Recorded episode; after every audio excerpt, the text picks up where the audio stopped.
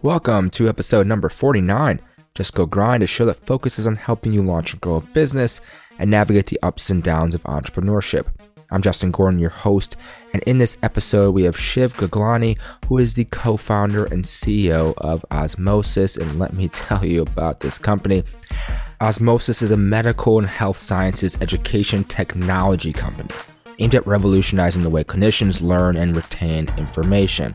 And their personalized and social learning platform and high quality content are used by more than 800,000 800,000 current and future clinicians. That is just absurd. And they have around a million subscribers on YouTube and have a hundred million total video views. Absolutely incredible. And in this episode, we discuss just how Shiv built this company. Obviously, there was a, a fair amount of help to do this, but it's incredible.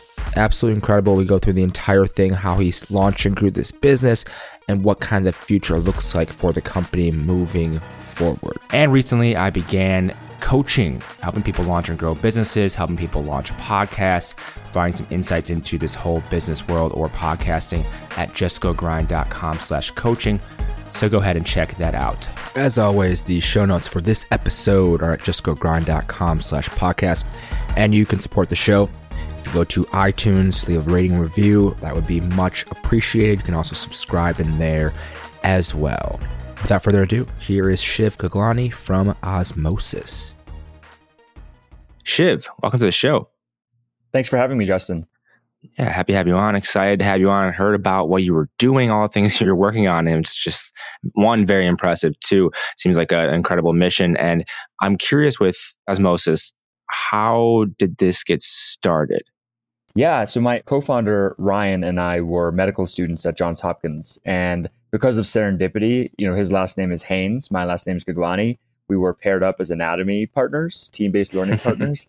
And yeah. he has a PhD in neuroscience, and I had done a lot of educational work in the past. And we started talking about how much more efficient our own experience in medical school could be. And that was the inception of osmosis.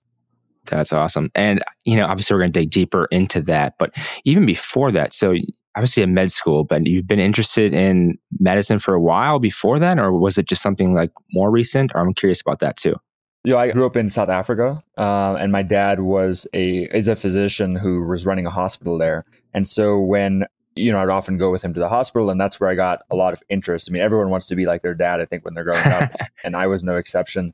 And my yeah. mom is a physical therapist. My sister's a dentist. So me not having completed my degree, I'm sort of the black sheep in the uh, in the family.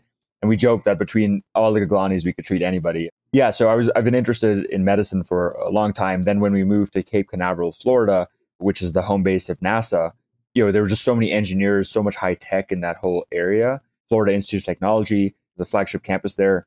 And so I got super interested in the intersection of medicine and technology. And that's what led me to, you know, go into health tech and biotech. That's awesome. And I noticed uh, looking through doing the research, obviously before you started Osmosis, you, were, I think we're doing some, you're editor for MedGadget and also co-founder chairman of Quantified Care. So what was your involvement with those two organizations? Yeah, so between the years of 2010 and 2013, it was a lot of starts, right? So created Osmosis, created the smartphone physical, which became Quantified Care, and created um or was an editor for MedGadget. And so yeah. there's a lot of synergy between all of that. So in writing for MedGadget, and I wrote hundreds of articles for this health tech blog um, that's very niche but very well read uh, among our scene. Um, yeah. I started meeting all these people who were doing really cool devices, everything from sensors that that can tell you if you know tell a diabetic if there's too much pressure on their feet, um, uh, to you know glaucoma medications and whatnot. And so I got super engaged and interested in how health tech was evolving, and that's what led to me developing something called the smartphone physical, which we debuted at TED Med in 2013. Um, essentially, could we do a physical exam with a smartphone and peripheral devices? And then that is what led to the creation of Quantified Care. So I co-founded Quantified Care with a biomedical engineering PhD student at Hopkins, best one of my best friends, Mike Batista, and he yeah. he was running the company. But my main attention was focused on osmosis over the last few years. Okay. And looking back to that point in time, you mentioned, yeah, we founded this thing and this thing.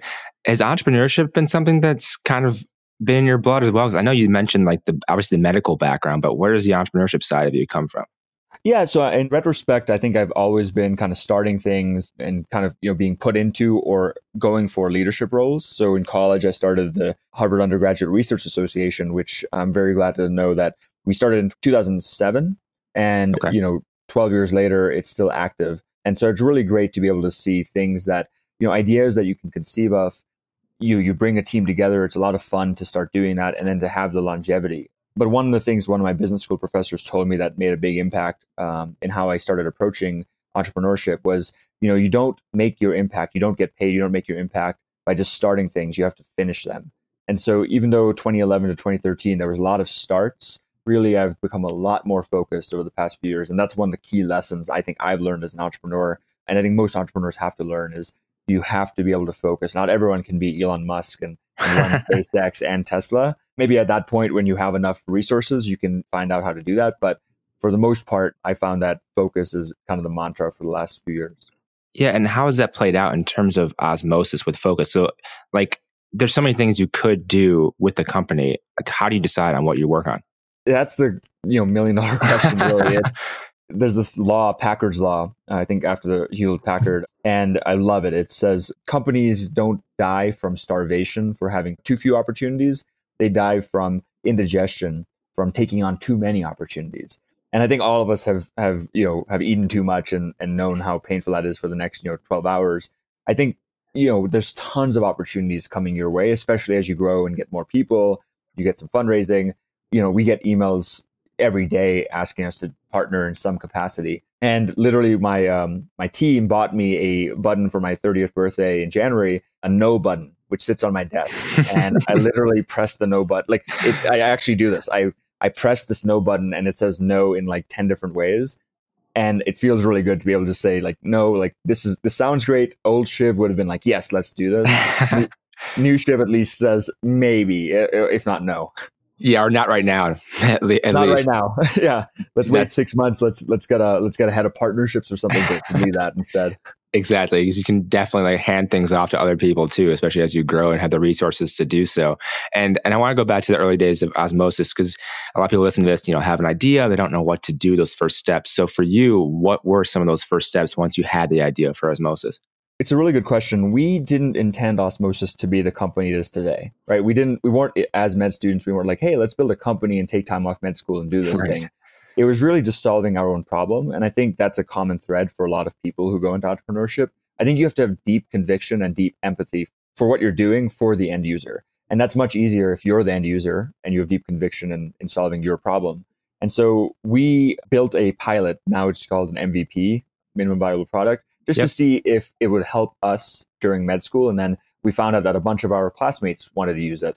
And then not only did our classmates want to use it, they were telling their friends at other med schools. So within a month of launching our pilot or MVP, a bunch of students from Tufts and Northwestern and other schools started messaging us saying, Hey, can we use this at our school?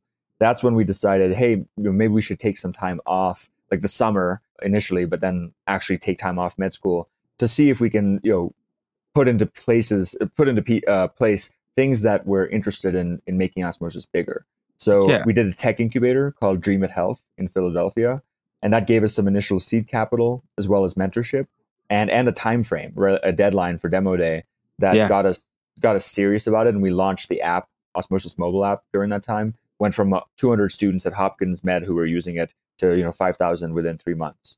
Goodness, that is amazing growth. And you mentioned though that the MVP. So I'm curious as to what that kind of looked like initially.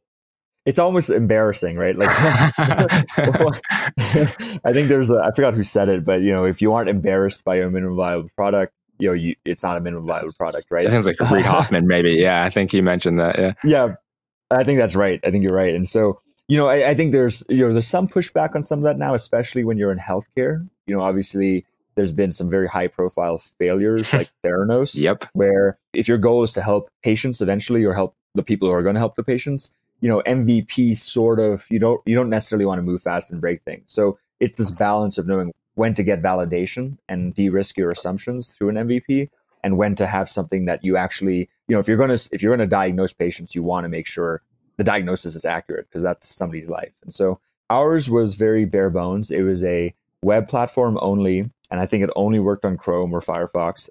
And it was literally just a platform where people could log in and create questions and flashcards and share those with their classmates. But that got enough traction that it then gave us the you know motivation to say, okay, let's give this a facelift. Okay, let's make it you know work on mobile, et cetera, et cetera. Yeah, and with this MVP, so did you have to have a developer help with that, or who was involved then with it initially?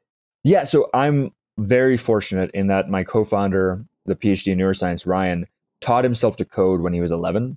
His nickname among our friend circle at Hopkins was Dr. Zuckerberg because Goodness. he would often sit in the back of the lecture hall and code osmosis or something else. And so not only was he my co-founder, he became my best friend, my best man at my wedding. He's just sort of like this genius who who can be very analytical about you know the learning science that goes into osmosis and then actually code it to make it happen. That's amazing. Yeah, I mean that's one of those things where also think about putting yourself in the right environment where you're around people that are that are smart and doing things, and then yeah, these types of opportunities come up. Which is for me, uh, you know, with MBA at USC, it's like that's the reason why to be around people that are doing things and like you never know who you're going to meet so it can be so beneficial moving forward and then you mentioned you had gotten like 5000 people using this after the accelerator yeah, exactly. Yep. We we did what the the traditional waitlist thing. You know, like okay. how Dropbox said, "Hey, yep. we have a." They posted on Hacker News and said, "Hey, we're going to be building this thing. Is there any, any interest?" And I think like hundred thousand people signed up for the waitlist. Okay. Um, and then they took that as validation to their investors, saying, "Look, people want this thing." Right. And so we we had done something similar because of Dream It. So we got some really great advice at Dream It, which was don't just build it and launch it. Like get some publicity now where you know start start getting people on a wait list saying hey you know we're we're going to get the first thousand people who sign up are going to get early access to the beta osmosis mobile which is going to change medical education. And so we got you know more than a th- we got 5000 not, not just a thousand. So that, that went pretty well. Yeah and you mentioned that you took some time off to obviously to be able to work on this. And then at what point did you know that you weren't going to go back to school yet? Like you know like okay this is going to be an indefinite amount of time. You know i think the passion grew. So i think that's one core thing is that there are ups and downs, and certainly, you know, we we had 5,000 people sign up. Not all of them were daily active users, right? right? So clearly, and then maybe some of the feedback was, you know, this isn't as good as a competitor. Or, you know, you get those kind of things, and you have to learn how to how to overcome that. I just read a book by Felicis Ventures, which is a great VC out of Silicon Valley that you know we've been talking to for some time. They have invested in a lot of iconic brands like Fitbit and Shopify. And the book had the first chapter was from Aaron Levie of Box, and he talked about how when uh, Google Drive came out, um, which would you know potentially decimate the storage business, you know that would knock him out for two or three days with the low, the, the volatility of that. But he sort of uh, developed thick skin and, and uh, stoic, stoic type, type of attitude. So that similar announcement would only knock him out for like two or three hours. And so for us, we have those ups and downs where we're like, you know, should we go back to med school? Like that's not a bad plan B. Yeah. And we still want to be doctors. But I think over the years, our conviction for what we're doing has grown even more. And you know, we do eventually want to go back and finish med school, but right now the scale of impact we're able to have is what keeps us deferring year after year and t- talking to our dean and saying, "Hey, maybe next year, maybe next year." And, yeah. and frankly, they're pretty excited about the progress we've made because I mentioned 5,000 when we left med school in the first year. We're about to cross a million YouTube subscribers, and overall, in aggregate, have probably reached around 5 million people just watching the videos and consuming the platform. Yeah, that's incredible in a relatively short amount of time too, which is which is very impressive. And one of the things you mentioned is like the scale of impact, and I think that's important for entrepreneurs to kind of think about as well, or even anyone in their career, because you know, as a I don't know if you've read eighty thousand hours, if you've heard of that book or the website. It's no, I'd like to. Yeah, it's definitely worth checking out. It's all about basically yeah, how you having an impactful career and like what is the actual like quantifiable measurable impact and even like as a doctor you can add up you know how many people you're actually impacting but to the point of creating a platform then that educates other people to become them doctors or whatever like it can have a much bigger impact potentially than you ever could have by yourself working in the field. So like when someone's starting an idea it's something to think about like what is the impact you actually want to have? And like for me for instance like i used to be a personal trainer working one-on-one with clients and i knew that i'd never be able to really make like really work with more than like 30, 40, 50 people a week. But when I started blogging about it for Just Go Fitness, then it was like, wait a minute, I'm getting people from all over the world to check out this writing and potentially benefit from that. So I was like, I'm way more interested in that than just a couple people. So there's definitely something to be said for thinking about that when you're launching a business and thinking about what kind of business you want to have. And with what you've done with growing, what do you think has been like the most important critical things to get to that almost, you know, million YouTube subscribers? Yeah, that's. I mean, so first of all, your point is really well taken, and one thing I would qualify it with though is the fact that you probably wouldn't have been able to write good blog content and, and create all this stuff without that personal experience one on one working with clients and right. And so I think that's really key is like the balance of being able to do things on a very personal individual level and relate to your end users and customers, but then scale that, you know, take those lessons away from them from those conversations and interactions and then develop a scalable thing. So for us, I think like you, you know, it starts with the product and just creating really good content and product, right? If you're in it just to make money, like you aren't going to be passionate about the, the content of the product as much as you should be. And, you know, YC's Paul Graham says, better to have 100 people love you than 10,000 people who kind of like you. Yeah. And that's true. Uh, you know, it's a 100 true fans thing that he told Brian Chesky at Airbnb, which, you know, helped them really scale eventually, is you want to be true to your product and content. That's the number one reason we've scaled as much, right? You don't get to a million YouTube subscribers if you're releasing crap. And so the audience has rewarded us for that and they want more of this content, more of this product. So that's number one. And then yeah. the second is just being willing to make minor deviations or pivots along the way. Like we were a product company, a platform yep. where we were just going to license or aggregate a bunch of other people's content.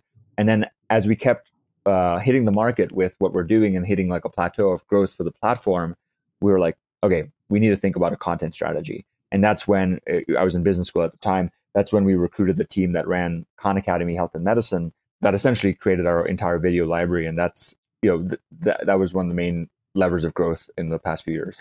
Yeah, and with that, recruiting that team. So, what was the pitch like for that? It's just like we have this growing, this fast growing platform. It's an important thing, and we'd love to have you on board. Like, how did that go? Yeah, no, it's a really good question. So, you know, a lot of these conversations, I'm a big fan of Nicholas Nassim Taleb, who wrote The Black Swan and Antifragile. And, you know, he talks in The Black Swan about this narrative fallacy. And I think uh, whenever you try summarizing uh, entrepreneurs' journeys in, you know, 10, 20, 30 minutes, there's this narrative that that comes in like oh of course we could have predicted airbnb would be successful or of course we could predict that world war one would have happened right it was our archduke i think there's this narrative fallacy where i have to like remember that no we did not know we were going to bring on the academy team right because initially they were sort of competitors uh, initially yeah. we weren't excited about like they wanted us to join them but then things happened a lot of things came together like their head of medicine and i be- started becoming friends at conferences and having these really deep and awesome discussions where we found out that there was a lot of shared vision.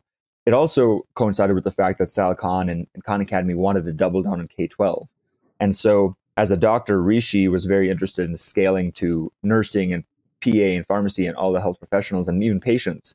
Whereas at Khan Academy, it was going to be very much like high school biology and, and things like that. Yeah. And so it was very mutual. It was it wasn't like they just left. It was a very win-win situation for for both Khan Academy and for Osmosis. Yeah, and one of the things like after looking through like the videos and just the, the depth of how much how many you have and everything, the curriculum side of it in terms of choosing what videos and how many you put out and which ones you put out, like how are those decisions made even like initially versus now? I'm curious about the curriculum side of it.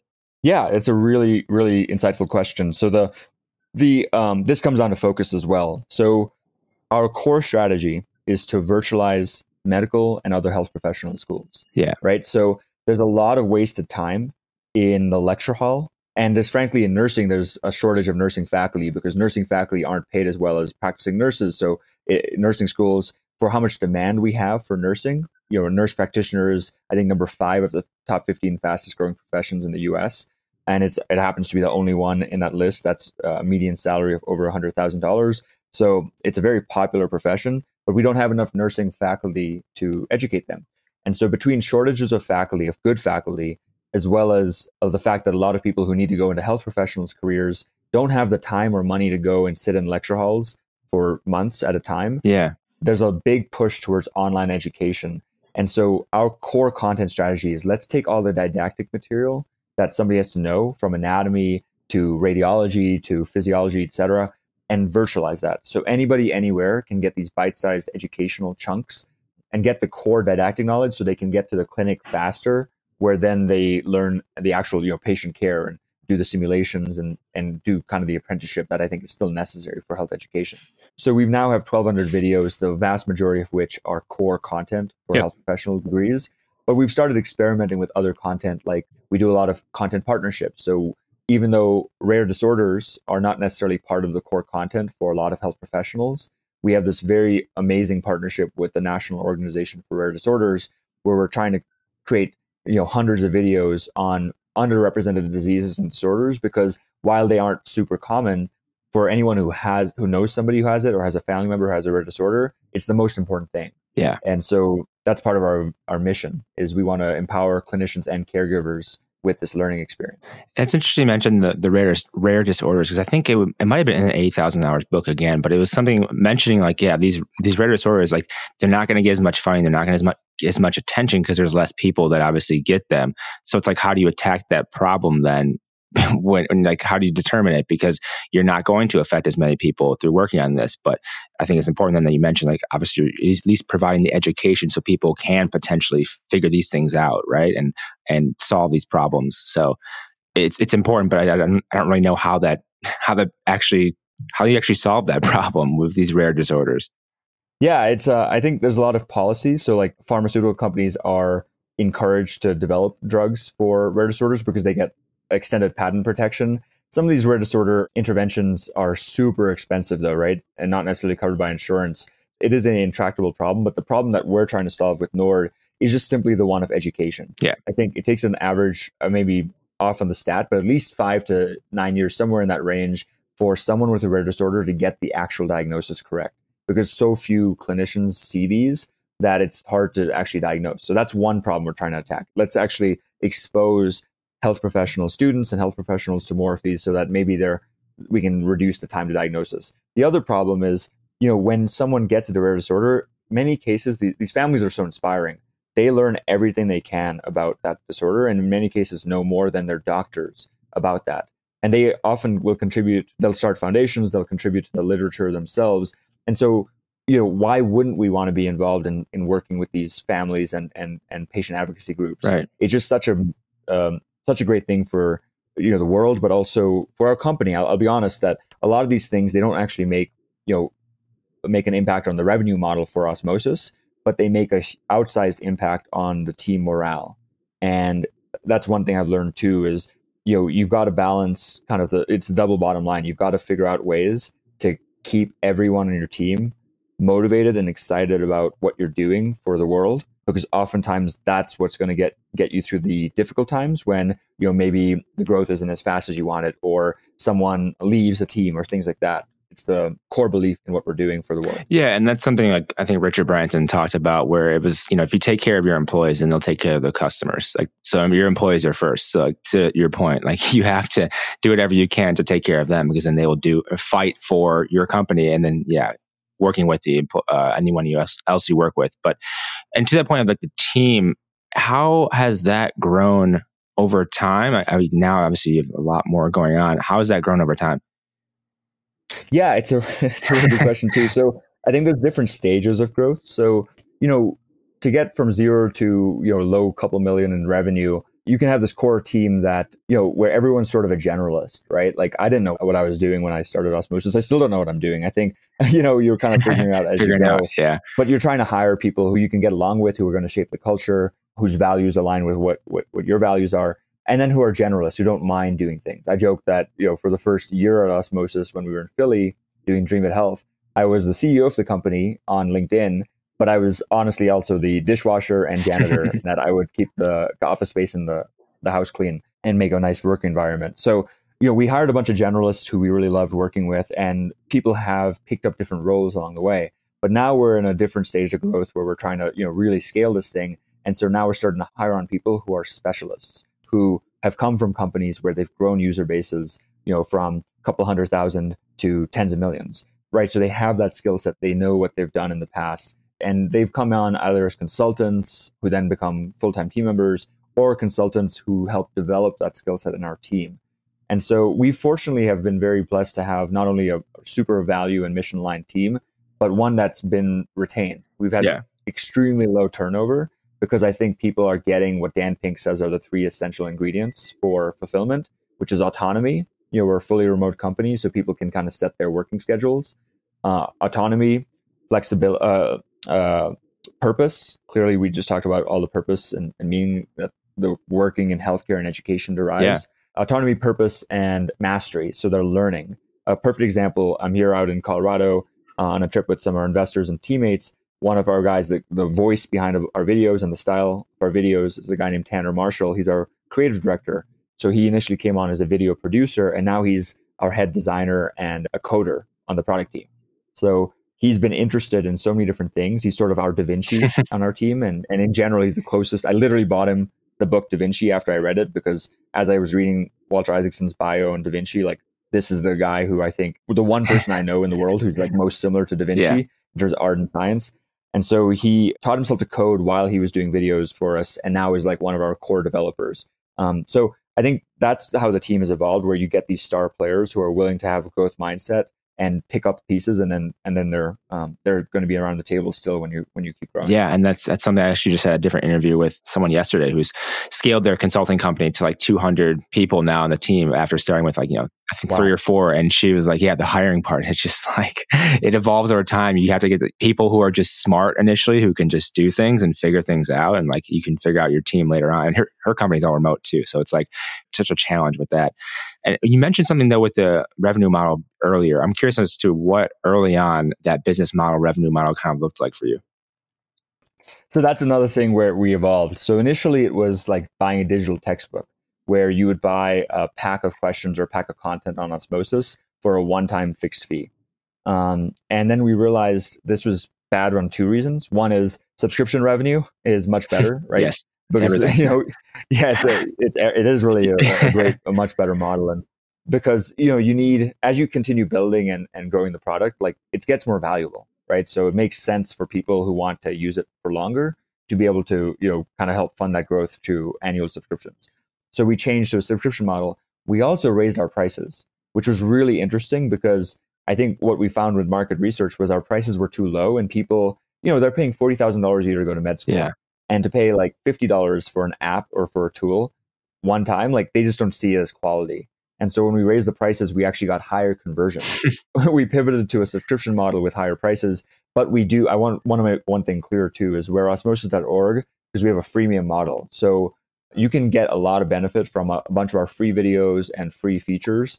And in many cases, we give completely free access to lower and middle income countries.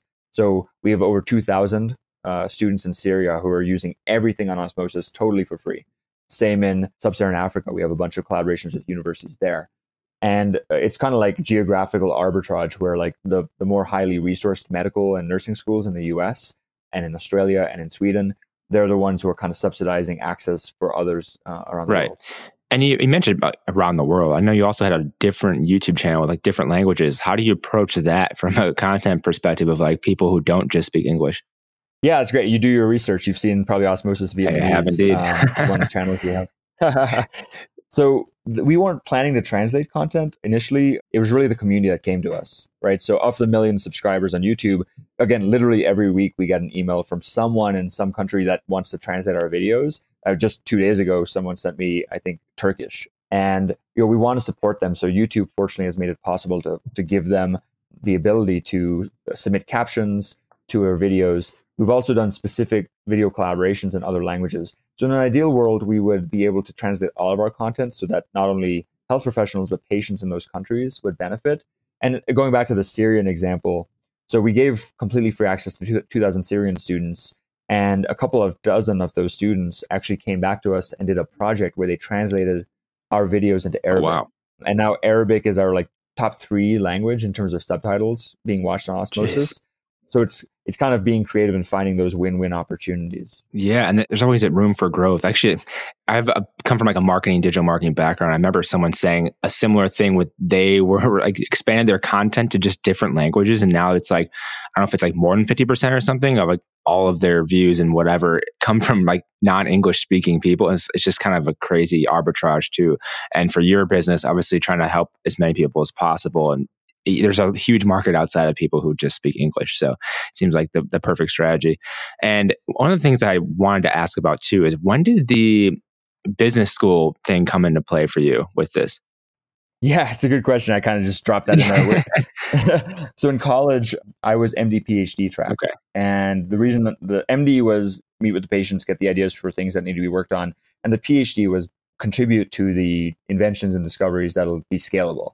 I realized uh, over the years that there's so many awesome things that have been already discovered and published that just haven't had a reached as many people as they should have because there's this gap. This is called translational gap. And so I switched from MD PhD to MD MBA. So I knew going into med school that I was going to go to business school and I just kept deferring it. And so after we took a year off to, to start Osmosis and do the tech incubator, it just made sense for me to go to business school as we were working on the product and start developing not only the skills and knowledge, but the connections. And so really the first money in on our seed round was my business school professors. And I learned a lot and made a lot of connections during those two years that contribute to osmosis. And, you know, most people like, you know, this because you're doing this while you're in business school, you know, the lessons you're learning in the classroom stick a lot better yeah. if you haven't something applicable, something that you can apply them immediately to. So I would sit in like a marketing class and then like later that weekend, you know, figure out, oh, this is what a go-to-market strategy should look like and, and then develop that for osmosis. So it wasn't just like abstract, it was really applied during business. Yeah. School. And something that you mentioned there too, with being able to apply it right away to what you're working on. It's also like when you're reading different books, depending on where you're at in your life and your stage and what you're working on, I've realized like the value in rereading books because you have a different lens at that time is is tremendous. So definitely suggest to people like even like books like the Lean Startup or whatever, like if you're if you're working at a different company now than you were before when you were reading it, it can be valuable because you forget certain things. So it's definitely something that's helpful. And I've also, yeah, like you mentioned in business school now, realized that certain things I'm like, oh yeah, thinking about how to grow a different idea I have, and it kind of evolves over time. It's nice to have to have both. And was that so? That was like a part time program then, or you, you were full time MBA as well, or which were you doing at the time? Yeah, I, I did the full time. I did the full time. So 2014 to 2016, I was full time. But fortunately, the first year is all the required curriculum. The second year is all electives. So I sculpted all my electives courses around osmosis. Like I was so uh, you know appreciative and grateful to the business school because they there was a course on international development and education, and they funded my trip to sub-Saharan Africa, where I created those partnerships uh, with like the University of Namibia and University of Cape Town to provide osmosis to those schools. So I, I like to say that I was 90% osmosis during those two years and 10% uh, business. Yeah. Yeah. You know, your, you know where your priorities are. That's fine. And you mentioned like this, the seed round, you actually had your uh, professors invest. Like, how did the fundraising go? How has it gone, I guess, for osmosis so far? And what's that process been like? We've been very lucky again um, with that. So we were the only company out of demo day from Dream It Health back in like 2013 that we didn't ask for funding. So maybe because Ryan and I are medical students, like we are very capital efficient. We've learned to live on very little money, and we didn't want much money because we've heard horror stories about you get the wrong investors, and you know they can change your vision, they can replace you, you know that kind of stuff. And so we didn't want that. We wanted to grow on our revenue. And fortunately, we were profitable. We became profitable pretty quickly and were able to do that. But then we realized after I finished business school and we started producing all this content that it would take us years to develop as much content as we needed. Yeah. And so it made sense for us to say, hey, what if we hired a couple more illustrators and editors? What if we got on a few more developers? And so we started seeing what was possible with capital, not only capital, but then the right relationships. And so we were very kind of opportunistic. We didn't go out saying, hey, we're going to raise $2 million on this, these terms. we sort of had terms. And then over the course of a year, a bunch of value add investors came our way. And I'm glad that we did it that way because, first of all, we didn't need $2 million immediately, right? If you get $2 million immediately, like what are you going to do yeah. with, you know, if your burn is 50K a month, right? you yep. have a ton of time and like, then you have to figure out what the cash management is and you may become wasteful. In that book by Felicis Ventures, there's a great quote from one of the founders. I'm trying to remember which one, but uh, he said, you know, when you have more money, that's when you should be more frugal. Because when you have little money, you're inherently frugal because you see the runway. Right. But when you have a ton of money in the bank, you don't necessarily see the runway and you can have all these, you can get fat real quick. Yeah.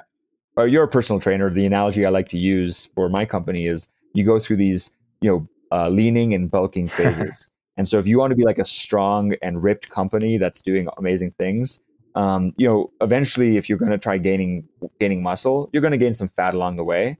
And so you have to kind of oscillate between these bulk up and lean down phases. And you may not get that balance immediately right. So going back to your question, the raise was relatively painless. Over the course of a year, we had investors open up networks. One of the perfect examples is uh, an angel investor named Peter Frishauf, sort of like the grandfather or godfather of osmosis. he started Medscape back in 1995, and Medscape is an iconic brand it's the crown jewel of WebMD.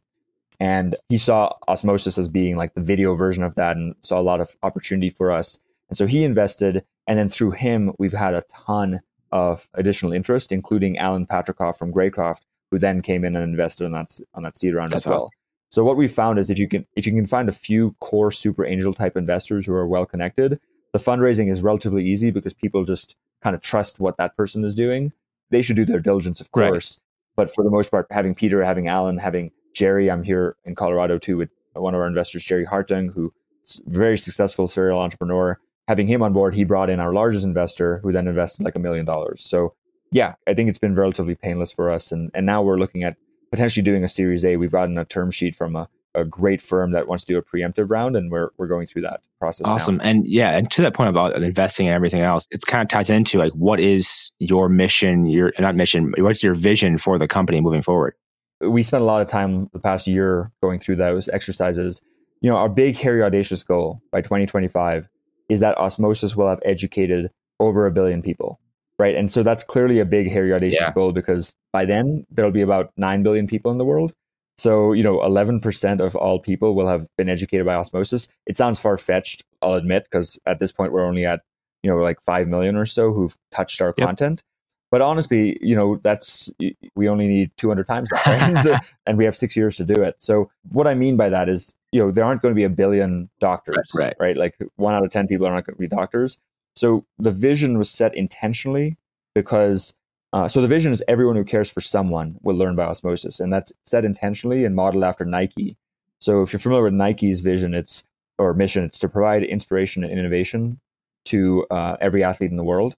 And then there's an asterisk on athlete, which you're Yep. probably aware. 'cause Yeah. the athlete, the way they define athlete is if you have a body, you're an Yep. athlete. And so we believe the same thing because everyone cares for someone, right? You're a personal trainer, so you're actually you are a caregiver and you help people in that way. But um, you know, even if you're like a lawyer and you don't typically associate yourself with providing care, you do. I mean, you have kids, you have your parents. You want to know what diabetes is. You want to know what asthma is. And so we've been very fortunate in that about 15% of our YouTube comments are directly from patients and family members. Yeah. So to get to that goal by 2025, essentially we're figuring out ways to get not only our content but our platform to as many people as possible. So whether you're a parent and you just want to understand why you should vaccinate your kids, that's one of the billion people. Or you're a nursing student who uses osmosis all three years during his education in nursing school.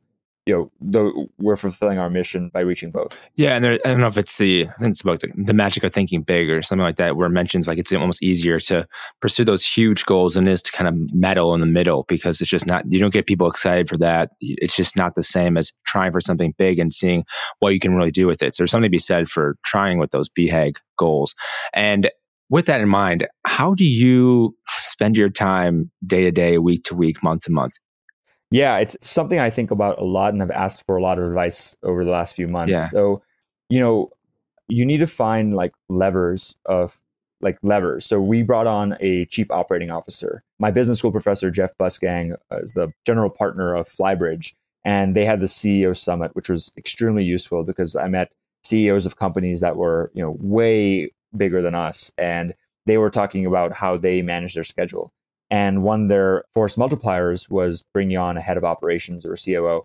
And so I was traveling all the time. I did all the sales, uh, which is good. I think all founders should be doing that initially because that's how you connect with the customers and understand their- needs and problems. But then it just wasn't scalable. We were getting too many inbound requests. I was going to conferences and other parts of the business were suffering. So we brought on the COO, and one of his main roles is to was he just took that completely over Yeah. from me, and that gave me the ability to then go back to the fundraising or things like that. So my day to day now is very much I do a lot of recruiting and vision setting, do a lot of thought leadership. Like I write for Forbes pretty regularly. I run the team meetings and, and make sure the culture is still there. It's you know very important for me to still meet with each and every teammate as they get onboarded, and then also to um, to do one on ones with all my direct reports. And so uh, so I, I, I go you know I would say about twenty percent of my time is actual like core execution stuff because we still have functions that I need to hire Yeah. for, and then the rest of the time you know goes between team development, you know, coaching, strategy, vision setting, and investor management. Okay, And it's pretty clear, it's pretty obvious that you either listen to books, read books, or something. I'm, I'm curious on like how you approach like that side of things, you know, outside the business, like growing, learning, developing as a as a CEO, as a entrepreneur. Like, what are some of those resources, and how when does that take place for you? Yeah, so that was one of the biggest things that has has influenced my growth over the past year. So I wrote an article for Forbes back in December called uh, about seed habits, which I'll send to you. Yeah. Um, and essentially, last year, you know, I was always a cardio guy. I did you know endurance races, did like an Ironman marathon, and like during those cardio exercises, I would always just listen to music.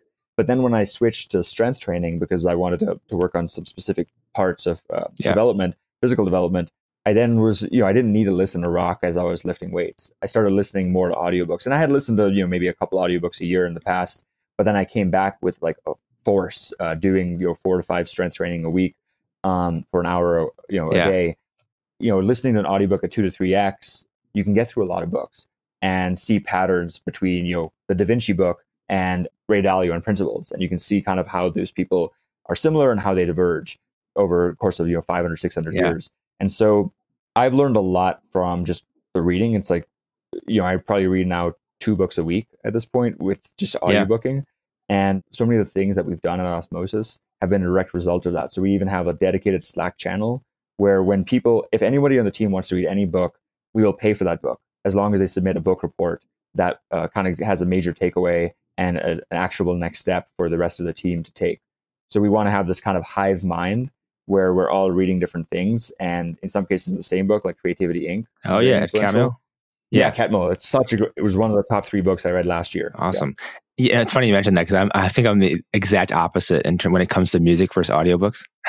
for, the, uh, for, for lifting, I actually I prefer uh, to have the music, and for running because it's long. I'm like, how am I going to make it this long running? This long run, I need something like more engaging as, as, a story that keeps me going. And so I do the audiobooks, but I definitely think there's something to be said for working out and then listening to audiobooks. But you find the mix of like yeah, music versus audiobook, which yeah, it depends on each each person, but it does like it is seems like a life hack because like it's like, oh well, I'm gonna work out anyways. And I can also read or you know listen to this book where I don't normally have a lot of time for it. It's just the perfect combination, it seems like. And as you've been through, you know, growing osmosis, I'm curious on how you kind of manage the ups and downs of of entrepreneurship. So another thing that came from this book from Felicis Ventures, Learning to Lead, is a, common thread was the co-founder, the importance of a co-founder. And so I'm in awe of single founders who are able to do all of that stuff because I think, you know, there's some things, you know, you can't tell your team, you can't tell your your spouse because they may not be able to relate.